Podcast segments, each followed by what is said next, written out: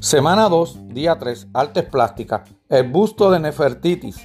El busto esculpido en piedra caliza de Nefertitis, una de las obras más famosas del arte egipcio, fue descubierto en 1912 por el arqueólogo alemán Login Bochar cerca de la localidad egipcia de Tel el Amaranna. Lo encontró en el taller del escultor de antigüedad Tosmen y lo sacó a escondida del país oculto entre pedazos rotos de cerámica. Nefertitis fue la reina más importante del faraón Amet IV que gobernó Egipcio entre 1353 y 1335 a.C. Durante su reinado, el faraón se cambió el nombre por el de Akenatón, el que sirve a Aten, el dios sol, y se convirtió a una nueva religión monoteísta que daba mucha importancia a la ética. A Nefertiti le confirió un estatus elevado dentro de la corte cercano al del faraón. Algunos estudiosos creen que fue la principal impulsora de esta nueva fe y que incluso gobernó al Alimón en su esposo durante un tiempo.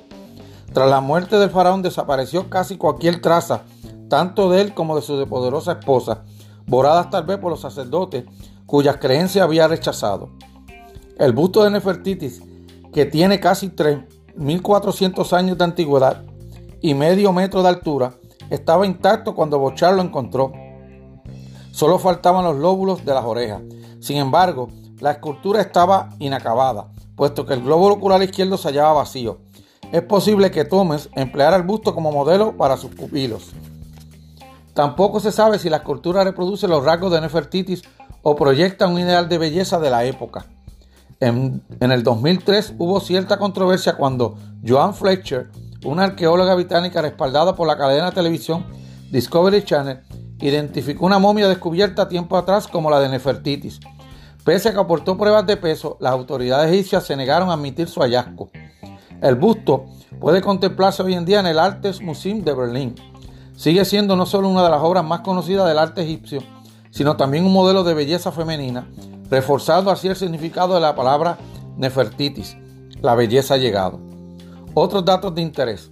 En los últimos días de la Segunda Guerra Mundial, el busto fue trasladado fuera del sector soviético de Berlín, lo que provocó una disputa sobre su propiedad. Fue devuelto en el 2005. 2. En Google aparecen más de 2 millones de resultados bajo la búsqueda Nefertitis, lo que sirve de ejemplo del poder que evoca su imagen en el siglo XXI.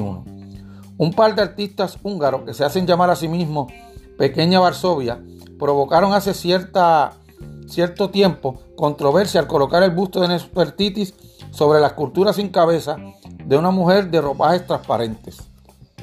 Thank you.